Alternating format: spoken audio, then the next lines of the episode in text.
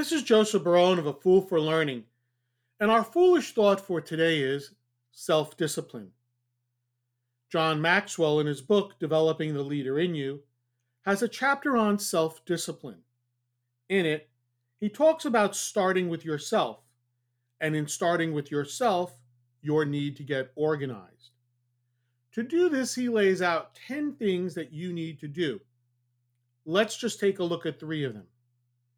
Work according to your temperament. That's number one. If you're a morning person, then do your important work in the morning. If you're an afternoon person, then do the most important work in the afternoon. And if you think about it, Daniel Pink's book When validates this idea. But you already knew that.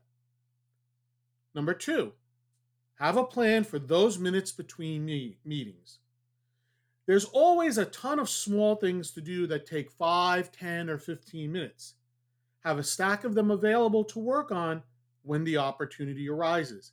And when that opportunity arises, do it. And the third point I want to highlight is develop a system that works for you. For some, a list on a whiteboard or a piece of paper will do. For others, it's Microsoft's OneNote. And for others, it's one of the hundreds of software tools to help you organize yourself. Whatever works for you, use it.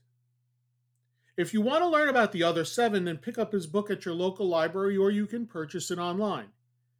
To learn more about A Fool for Learning, or if you wish to contact me to assist you and your organization with an appropriate learning solution to meet your business needs, please visit my website at afoolforlearning.com. This is Joseph Barone, the CEO and corporate learning consultant of A Fool for Learning, signing out. Remember, learn, perform, succeed.